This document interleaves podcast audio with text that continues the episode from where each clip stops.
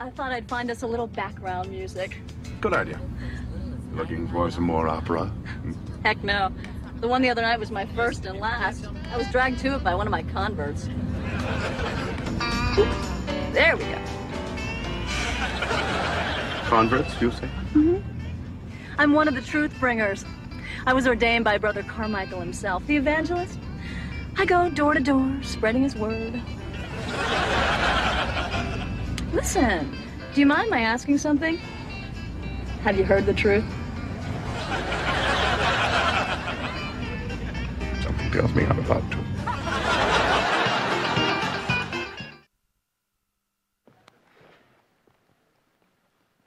The whole episode, he's been trying to uh, get to know her and maybe go on a date with her and have a good time, and they have a good time, and then uh, the big reveal. Um, would you like to hear the truth? I think you're about to tell me. Guess what we're talking about today? When it comes to speaking about him, I would dare say what we think of is maybe coming off that way. And I'm pretty also sure that, um, that we think that's how people see us. I bet you're going to tell me. We, we've been, for 10 months, asking the question who is the Holy Spirit? What does it mean to believe in Him? What does it mean to appeal to Him? What does it mean to seek Him and find rest in Him? And I would say that for the most part, we have considered the Holy Spirit in two dimensions personally, what he does in each one of us, and also communally, what he does among us. That's it. And those are certainly two primary ways in which we understand him. And perhaps one blind spot or one thing that we've not given as much attention to in these last 10 months is to consider another, if not even more important and intentional dimension of the Spirit's work, and that is not personal, not communal, but public that the Spirit has a public purpose. It is not reserved for just you. It is not, he is not reserved for just us. He has an intention both in you and among us and beyond you and beyond us. What is that? What does it look like? We want to conclude our consideration, our pause. We'll never be done with the Holy Spirit, thank goodness, thank Him. But we do want to finish this part and then transition to a new theme starting next week by asking ourselves this question What is the Spirit's public purpose? And we're going to listen to two passages in the book of Acts, one from chapter 1, and then skip forward to an event that happens in chapter 4. We want to consider the public purpose of the Spirit in three ways. What is his public purpose for us? What is his public purpose in us? What is his public purpose through us? It's not going to be complicated. You can probably see it coming a mile away. But he has a public purpose for us, in us, through us. That's where we're going to go. We're going to start in Acts chapter 1 of all places. Would you stand? We'll read there, and then we'll skip over to chapter 4.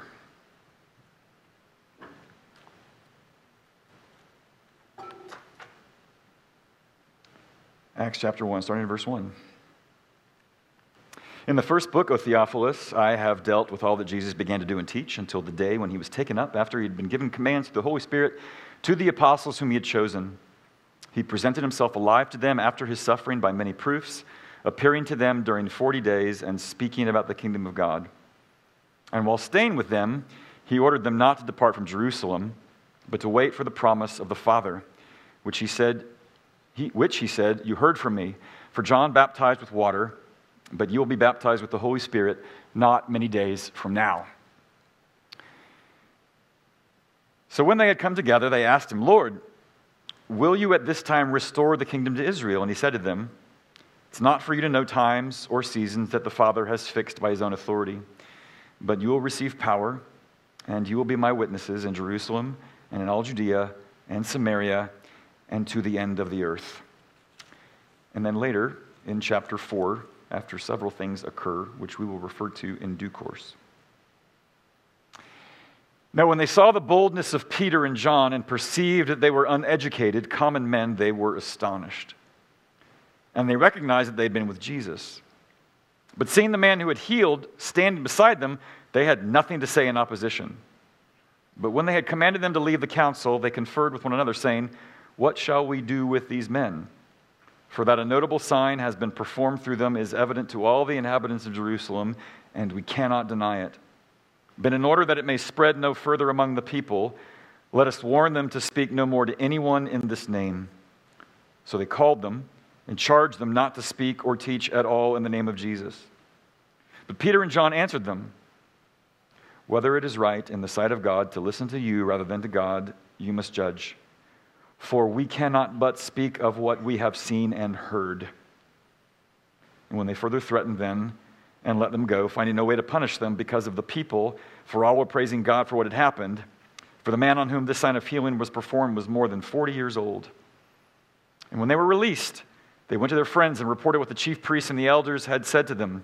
And when they heard it, they lifted their voices together to God and said, Sovereign Lord, who made the heaven and earth and the sea and everything in it, who through the mouth of our father David, your servant, said by the Holy Spirit, Why do the Gentiles rage and the peoples plot in vain? The kings of earth set themselves, and the rulers were gathered together against the Lord and against his anointed. For truly in this city they were gathered together against your holy servants, whom you anointed, both Herod and Pontius Pilate, along with the Gentiles and the peoples of Israel, to do whatever your hand and your plan had predestined to take place. And now, Lord, look upon their threats Grant to your servants to continue to speak your word with all boldness, while you stretch out your hand to heal, and signs and wonders are performed through the name of your holy servant Jesus. And when they had prayed, the place in which they were gathered together was shaken, and they were all filled with the Holy Spirit and continued to speak the word of God with boldness. This is the word of the Lord. Thanks be to God. You may have a seat.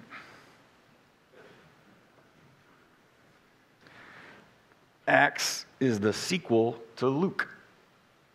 Luke wrote them both. Luke is all about the life and teaching of Jesus. You heard him say there about that first book in 1 chapter 1. I, I, I made it upon myself to, uh, he's writing to a doctor, O Theophilus, I have dealt with all that Jesus began to do and teach. That's what, Jesus, that's what Luke does, who himself was a doctor, in writing the book of Luke. Acts transitions. It transitions its focus. Surely Jesus is in view on the front end, but it's called Acts, and by church tradition, it speaks primarily of the Acts of the Apostles, even though it would probably be more appropriate to say that what the book of Acts is, is the Acts of the Spirit. The Spirit of God takes center stage. Jesus gives commands you heard there through the Spirit. And then it says, from Jesus' own words, John baptized you with water, but soon you will be baptized with the Holy Spirit. And for those of you who have not been with us or who've never darkened the doorstep of a church, you go, well, isn't that spooky? Get it? Spooky? Spirit? Get it? What's that for? For what purpose? Just to sort of add a certain color, a certain gravitas? What's that all about? What have we learned about what the Spirit has done? Why does it matter that the Spirit was at the beginning of creation to form and fill all things? Why was the Spirit said to overshadow the Virgin Mary, such that conceived in her womb was the one who was both God and man? Why is the Spirit the one who helps Jesus grow in spirit and in truth, and in stature and in wisdom, who sets him apart at his own baptism and declares him to be the very Son of God, and who then leads him into temptation and helps him in the midst of temptation with the accuser in the wilderness? Why do we learn that the Spirit is the one who inspires the best words of God and what we find in the text? Why do we hear that the Spirit is the one that works in the human heart to bring about what is, can only be compared to a second birth? Why is the Spirit the one who indwells those whose faith is in Him and means to confirm to us this truth? As I just said in our new members class, this truth. You have nothing to prove to the Lord. But on the basis of what he has proven to you in his love, how that will fall upon you is to the desire to please him because you have been saved by grace through faith. It's not of your own doing, it's the gift of God. That the Spirit confirms to you to remind you that you are children. Why does the Spirit seek to create in us the very character, what we've called the fruit of the Spirit, the character of Jesus in us? Why does the Spirit give gifts to the church to be noticed, to be nudged, to be nurtured, and given for the upbuilding of this church. Why? And then why, for the last several weeks, have we said the Spirit is involved in the soul's renewal, the Spirit involved in the preached word, the Spirit involved over the last two weeks about the sacraments of baptism and the Lord's Supper. Why? For this greater reason that we might speak. The Spirit of God, who indwells those whose faith is in Jesus, because of the work of the Spirit in them to believe Him, to be persuaded of His truth and of His glory and of His love. For what end? His public purpose for us is that we would bear witness. That in our speaking and in our doing, we would demonstrate to the world that we believe that Jesus was sent that he was more than just a wise figure, more than just a tragic figure, more than one who, to borrow a line from the last century's words about theology, one who had a God consciousness and who was really tuned into that. That was more than just somebody that was in the wrong place at the wrong time and succumbed to a certain member sequence of tragic events. We would bear witness to the idea that he has come for us. In chapter, in verse 6 there, the disciples are all surrounding Jesus. It's after the resurrection, and they're all like, here's the chance. And they ask him a question Are you coming? Oh, see. Lord, will you at this time restore the kingdom to Israel? What's, that's a layered question. Israel was at one time one nation under God, indivisible. And then it went badly. Overtaken by idolatry, overtaken by all sorts of possibilities, alternatives to what God had had for them. They are torn asunder. They are exiled. They are bewildered, astonished, disillusioned about what has happened to them. Eventually, the Lord's providence allows them to return to their land, the land that was promised them. They begin to rebuild. They build a new temple, and the young ones are like, Hooray! Look, we're getting back together again. And the older people are like weeping because they knew what it once was. And they knew what was starting was such a far cry from what it had been. But now Israel was back in its own land, and to the point at which we're talking about here, where the disciples are asking Jesus a question yep, Israel's back in its place. It's got a temple there, the second temple, but what's happened? Ever since the exile, there has never been a time in which Israel was not under the thumb of some foreign power. And therefore, every Israelite, every Jew was longing for the day when they would have their own autonomy, that they might live as the people of God without supervision, without constraint, without correction. So we get it. Jesus' response to them validates that appreciation and that expectation. He doesn't, it's not, there's no plan B. That'll happen in some form or fashion, and that's its own sermon series, not today. But then he clarifies for them what's going to happen the sequence of events. He's going to recalibrate their expectation. And so he says there in verse 7 and verse 8 it's not for you to know times or seasons that the Father is fixed by his own authority. You will receive power when the Holy Spirit has come upon you, and you will be my witnesses in Jerusalem and in all Judea and Samaria and to the end of the earth. This is their expectation that God was going to exercise his power to restore the kingdom. And Jesus says, That's right. However, Instead of God simply exercising his power on behalf of them, God is now going to exercise his power through them, not without their participation. They thought they were going to get to be spectators, but now they get to be players. You thought you were going to be up in the stands. Congratulations, you're going to be on the field. This is your will. This is your world. This is the way. This is the place. His public purpose for you is that you would bear witnesses. You have a public purpose. That public purpose is for bearing witness, of speaking and demonstrating the claim of God on you. And that's going to require power. And you hear that, and most people do, which is why I led with the Frasier clip, thinking, hmm, no way. I ain't, I ain't doing that on a date whatever. I'm not going to say, Do you want to know the truth? Well, let me tell you all about it. Like, because, you know, modern world cringe. What's going on? What, how are we to think about that? I hope that you all noticed there in chapter 4, it, the, what's happened in chapter 4 is that they've been led in because of a miracle that has happened. More on that in a second. And those who are now scrutinizing them, threatening them, say, here, Peter and John, you guys have no credentials. Um, you, didn't, you didn't go to seminary. so what could you possibly know? Right? That's the impression. That's the impression that maybe a lot of people in this room think. Well, I, I'm never going to do that. I never could. I don't stand up in front of people and talk about public. I could never bear witness, no matter how much the Spirit's public purpose is for me. Eh.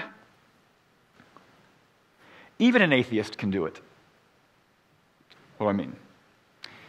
Some of you may know, know the name Christopher Hitchens. He died about 15 years ago of esophageal cancer. One of the most trenchant, brilliant British minds of the late 20th, early 21st century, and an outspoken critic of all things religious, writes in the wake of um, 9 11 a book called God is Not Great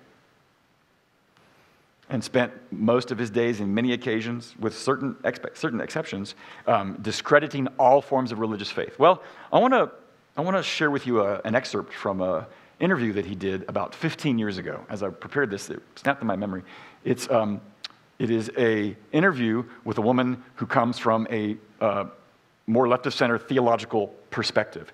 And I am not sharing this with you to dunk on her or to dunk on the theological tradition of which she is part. I just want you to listen to Christopher Hitchens, who is an atheist, stridently would gladly stand up here if we were here today and say, You all should go home as quickly as possible. Please reclaim the rest of your day and don't waste your time. That's where he would go. That's what he would think. And he would give you formidable answers why he believed that. Listen to just this sort of brief excerpt of him with this woman talking about so, what is faith in Jesus. Well, let me ask you this. When you speak of religion in your book, God is not great, it seems to me that you're generally referring to fundamentalist faith of various kinds. Now, I'm, I'm a liberal Christian, um, and I don't take the stories from the scripture literally. I don't believe in the doctrine of atonement, that Jesus died for our sins, for example. Do you make any distinction between fundamentalist faith and liberal religion? Well, only in this respect. I would say that if you don't believe that Jesus of Nazareth was the Christ, in other words, the Messiah, and that he rose again from the dead, and that by his sacrifice our sins are forgiven, you are really not in any meaningful sense a Christian. Well, I, I disagree with that. I consider myself a Christian. I believe in the Jesus story as story, as narrative, and Jesus as a, a, a person whose life is exemplary and that, that I want to follow. But I do not believe in all that stuff that I just uh, just outlined. Oh, I, I, simply have to tell you that uh, every every major Christian thinker and theologian has said that if, without the resurrection and without the forgiveness of sins, what I call the vicarious redemption, um, it's meaningless. In fact, it isn't. It, if it, without that, it isn't even a nice story. I, look. Um I am not here to create a, a cockfight between a Unitarian stream of thought and um, a, a, we'll just call it a Protestant Reform point of view.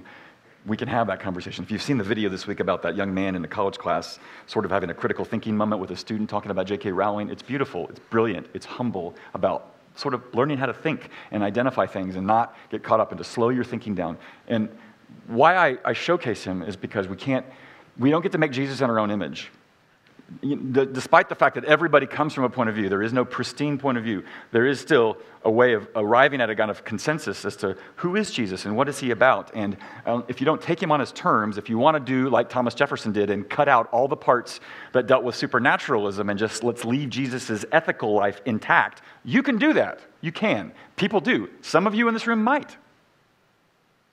You have, it's a trade off.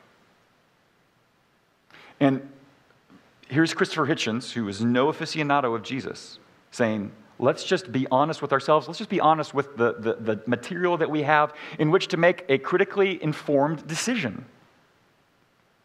If you don't believe that in him is the forgiveness of sins and that he was raised from the dead, that it's not Jesus you're talking about, is some other version. And that's bearing witness. Now, he has no intention to try to change your mind. He's just trying to say, ma'am, can we be honest? Can we just be honest here? That is what we're called to.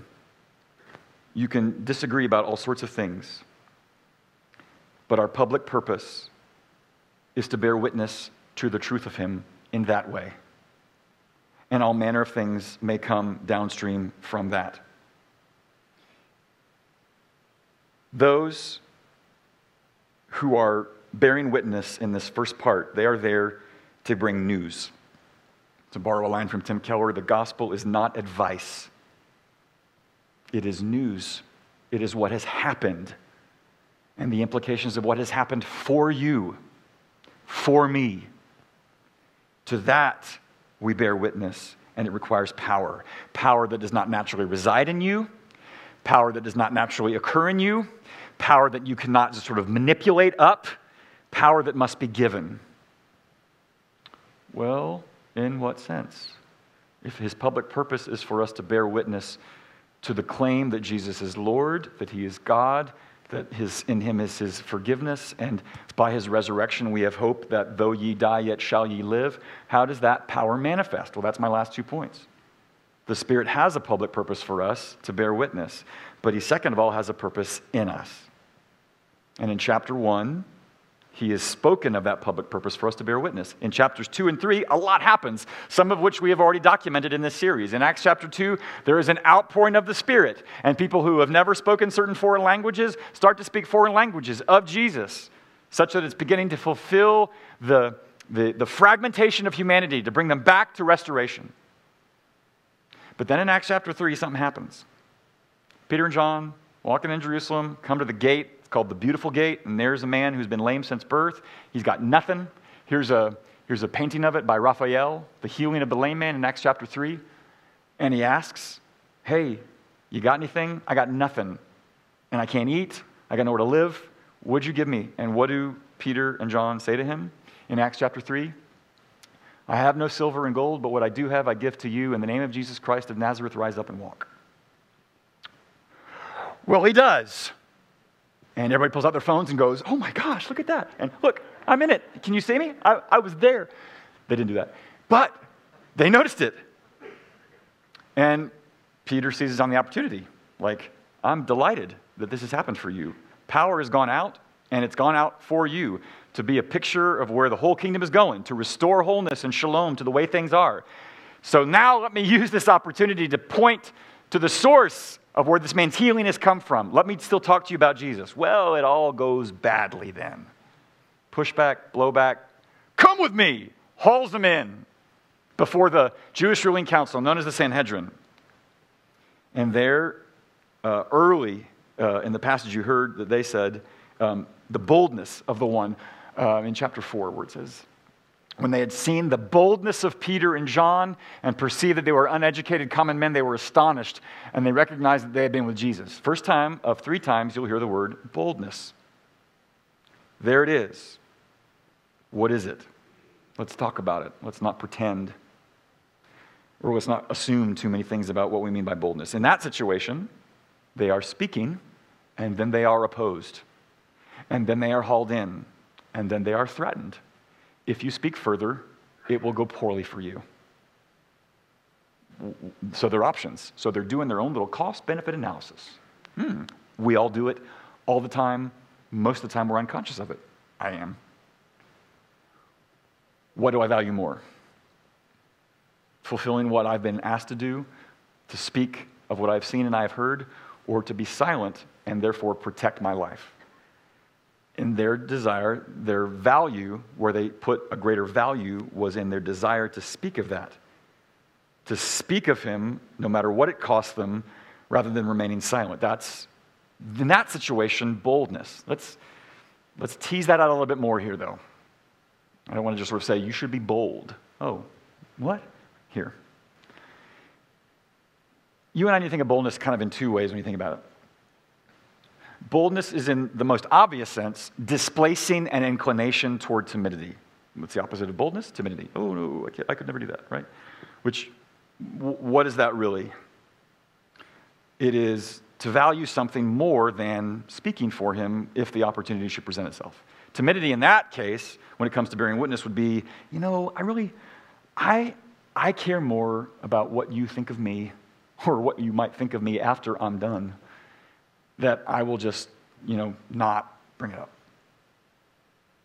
Boldness in that sense is valuing what the opportunity is and the privilege of being able to give voice to that rather than clamming up because you're afraid of what they might think. That's, that's one aspect of boldness. But, but now let's talk about another because there's a lot of you in this room simply by virtue of temperament, upbringing, experience, vocation, training. You are just temperamentally more forthright.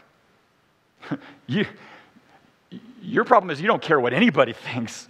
Um, you'll just say it.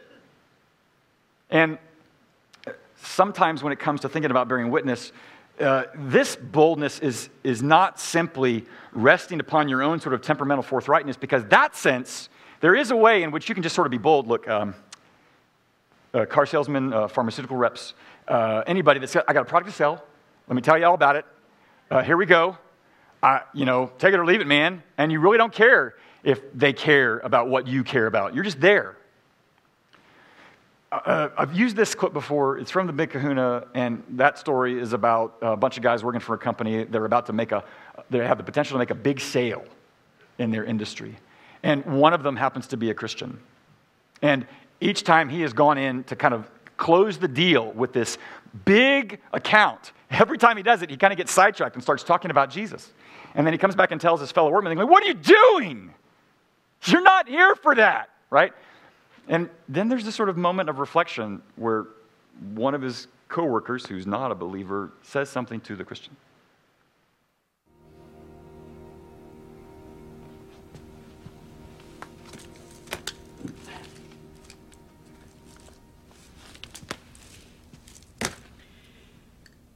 There's something I want to say to you.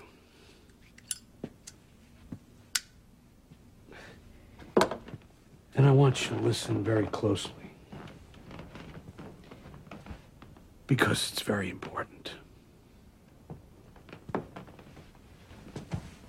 The man we just chased from here. We didn't chase anybody. The man who just left the room a moment ago is a very good friend of mine. But Larry matters very much. The reason being, I can trust him. I know I can trust him. He's honest. Is he honest? Or is he just blunt? He's honest, Bob. He's blunt as well. That sometimes is part of being. Because there are a lot of people who are blunt, but not honest. Larry is not one of those. Larry is an honest man.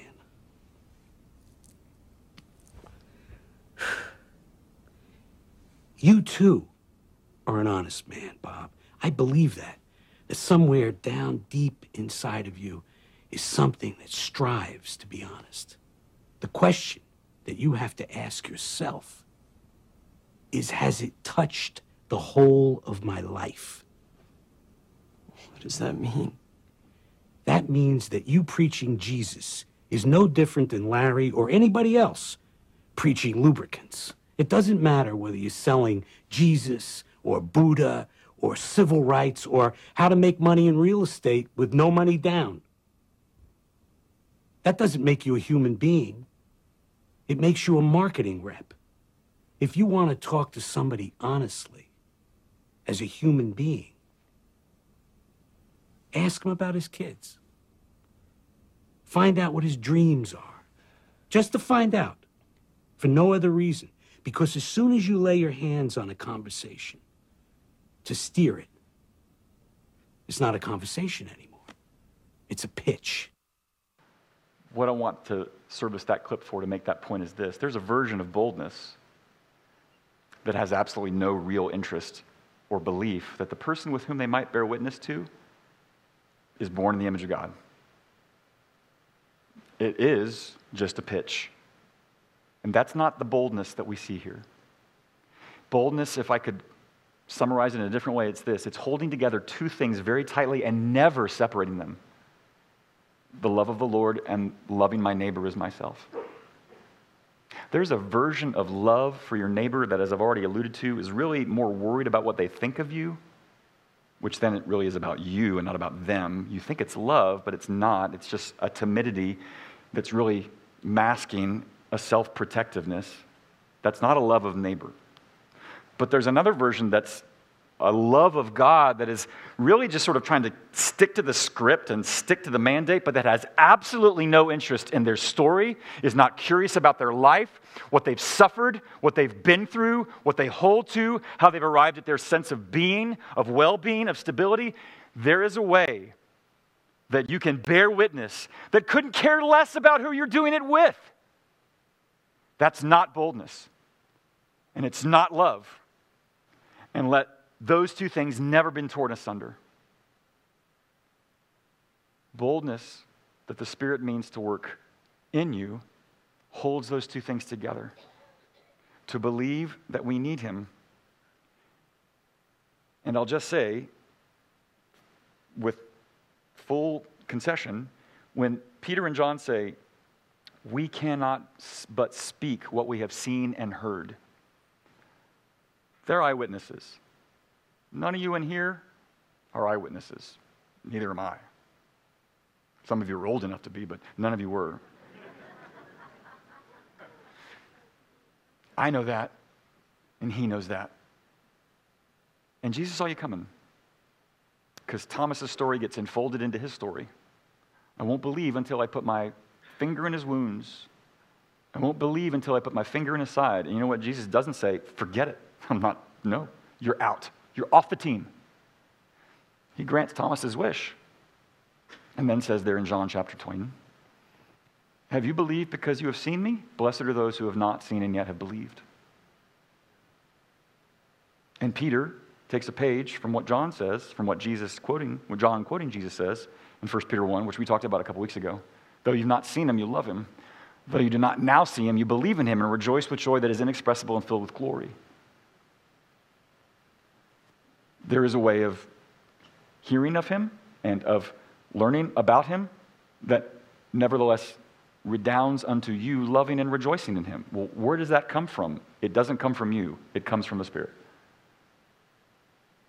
Your capacity to be persuaded of his truth, but even more so, he endears himself to you by his love. That's, I can't create that for you.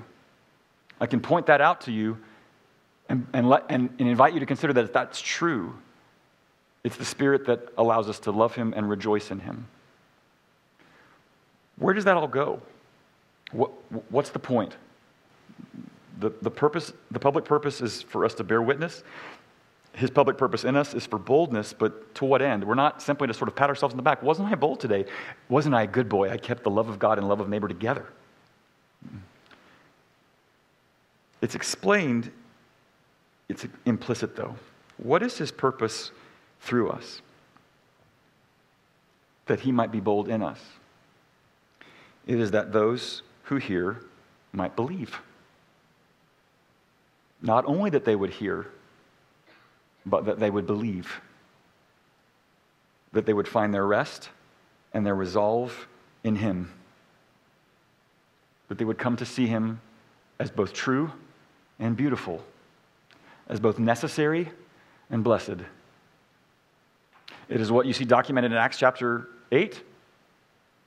Philip is drawn to this Ethiopian eunuch who's the member of uh, Queen Candace's cabinet.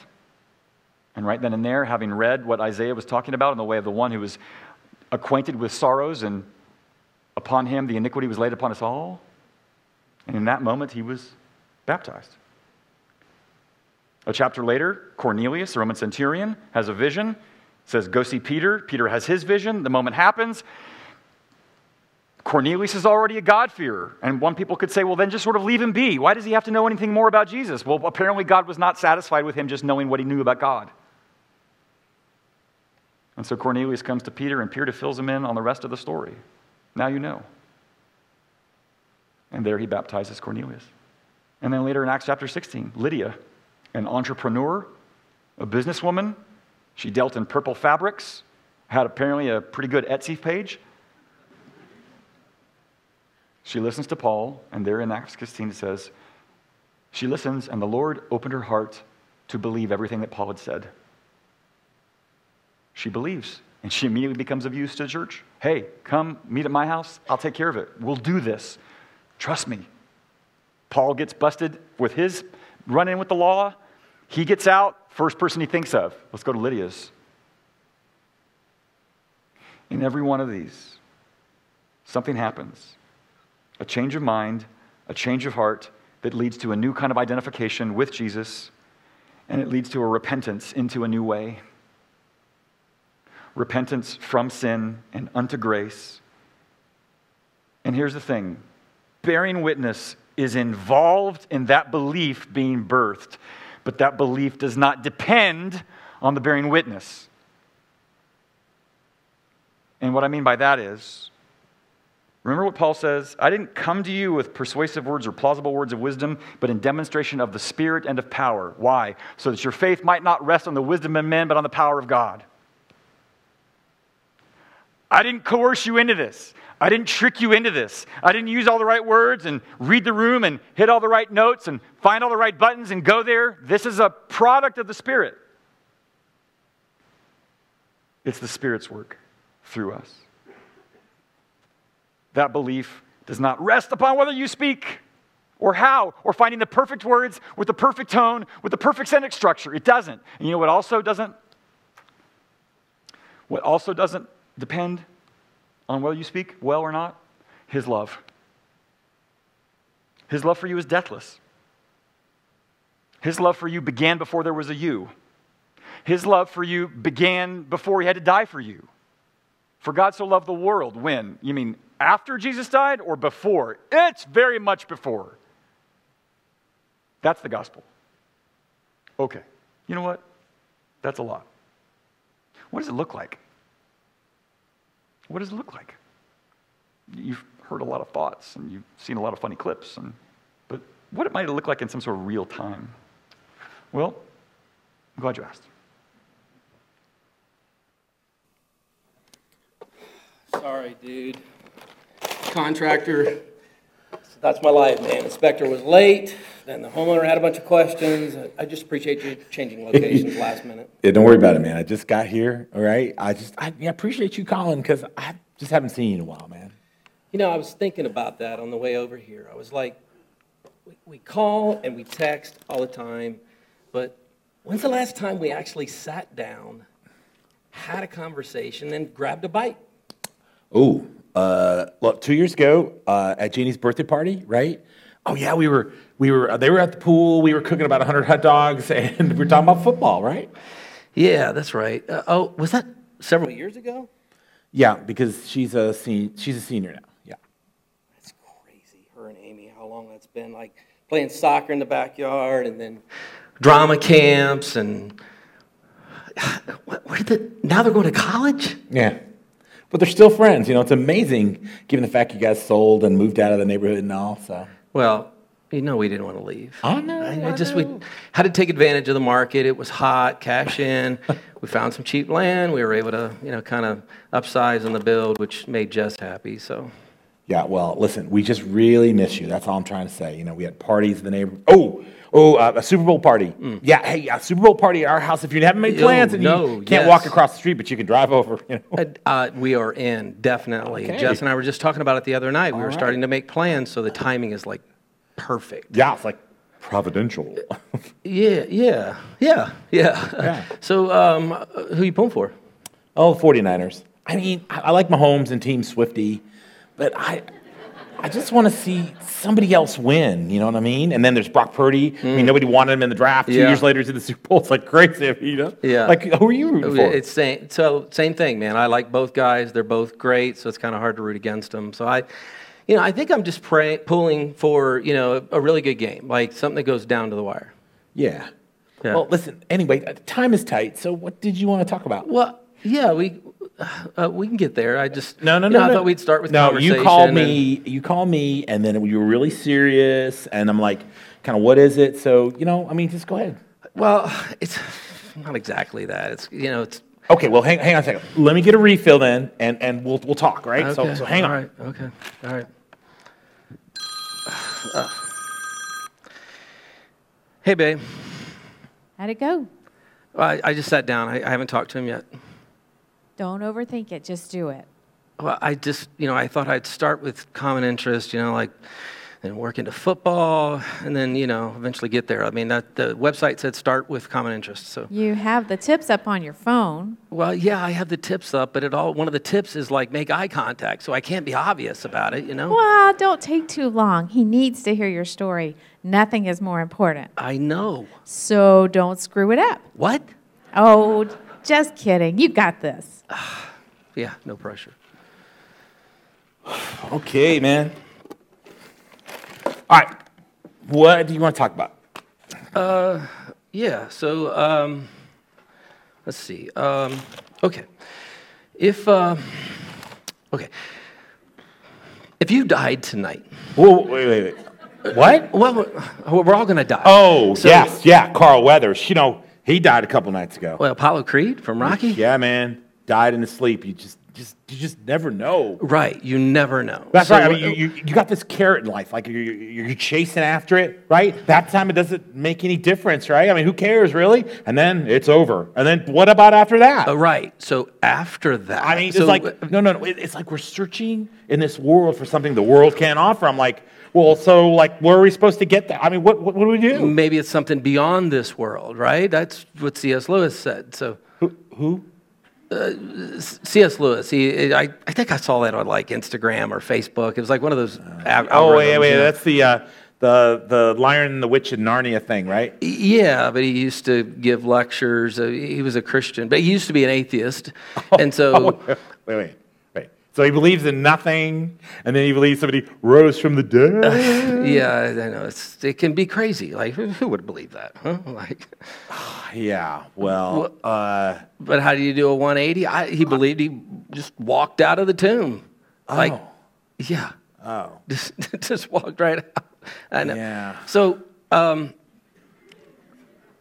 uh, how did he get there? Uh, well, Lewis. Um, let's see.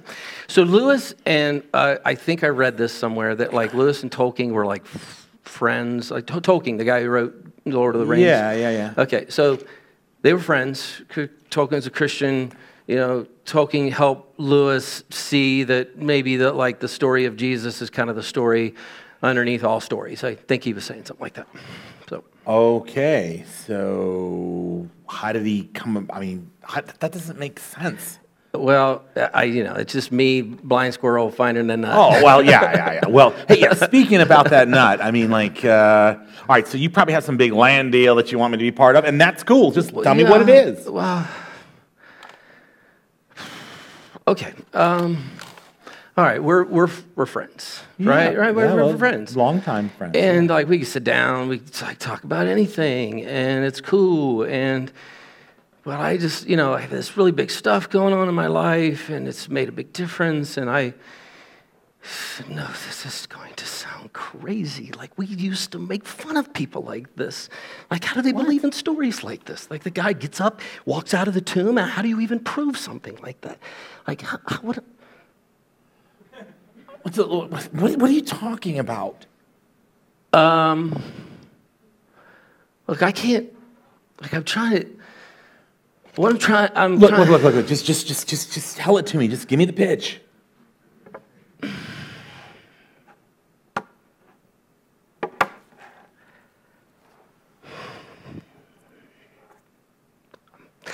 The last few years, uh, last few years have been really bad. Uh, my marriage, work. I mean, it's not just a late life crisis, okay? It's like I, I, I hit bottom. I was, I was dead man walking, man. I'm not sure we were even going to make it. So, I mean, Kevin, I, I, I, I didn't know, man. I, I yeah, yeah, nobody knew. I, you know, we hid it. We tried to hide it, pretend, you know, just go through the motions each day. But I mean, I started asking questions like, what's it all mean? Like, is there even a carrot? You know, like. Yeah. Anyways. Uh, so it was November 11th. Um, it was another bad day. On my way home from work and stuck in traffic, you know, and saw one of those bumper stickers, you know, the religious ones that we used to make fun of. And Yeah. yeah, so I started yelling at it. And then I started laughing, like, well, who, what, what am I yelling at? You know? And I just, that I just pulled over.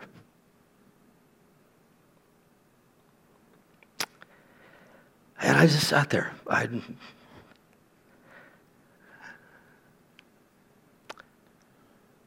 and then I prayed. And I'm not even sure why I prayed, except I just, I just had nothing left, you know? Yeah, yeah, uh, yeah, more than you know. So, anyway, something, someone, I,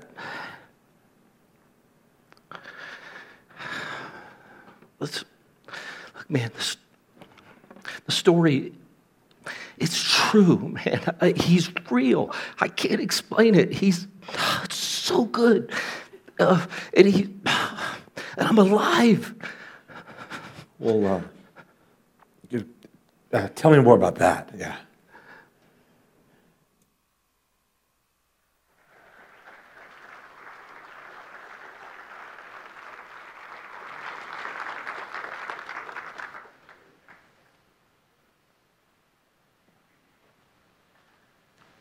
Bearing witness is not standing up and doing what I do on Sundays.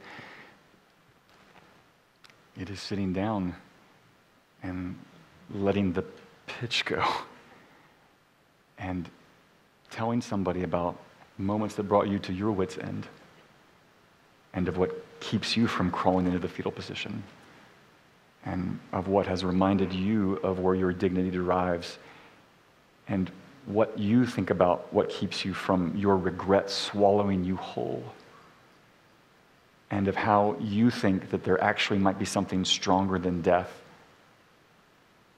this is bearing witness. It's not pontificating, it's not preaching, even. It is, in the last words of Luther on his deathbed, yes, we all are beggars. Not looking down, not thinking poorly, not believing that you're any better than anybody else, because you're not. But just believing that you have found in Him a source of belonging and forgiveness and a belief that even in your when your eyes close in death that something begins like nothing has before. The last thing i want to do for you in talking about the holy spirit is to give you a strategy on bearing witness. There's a place for noticing cultural trends there's a place for noting the kinds of questions that people are asking there's a place for even peter saying to you have a ready defense for the hope that is in you should anybody ask all of that's legit i commend it to you but if we're going to talk about the Holy Spirit, I want to throw us back on the Holy Spirit to end a series on the Holy Spirit when it comes to bearing witness. And it's this for you to pray, for me to pray. Really simply. Ready? Pray for the boldness that you do not naturally possess. A displacing of your timidity or a displacing of your capacity to just sort of make a pitch that doesn't care really whether they hear or listen. But then also pray for a belief that you cannot produce. It is not on you. And it never was. It wasn't even true for you that way. And what I don't have a bullet point for is this why? That you would pray for a sense of the beauty of who He is that you cannot repress. That's where it has to come from. Uh, this is not about simply, I got to follow my marching orders. We cannot but speak of what we have seen and heard. That is the essence. I, I don't think that his love for me depends on how well I speak of him. And because I believe that love for me is true, that is what frees me up to maybe speak with love for them. Let's pray.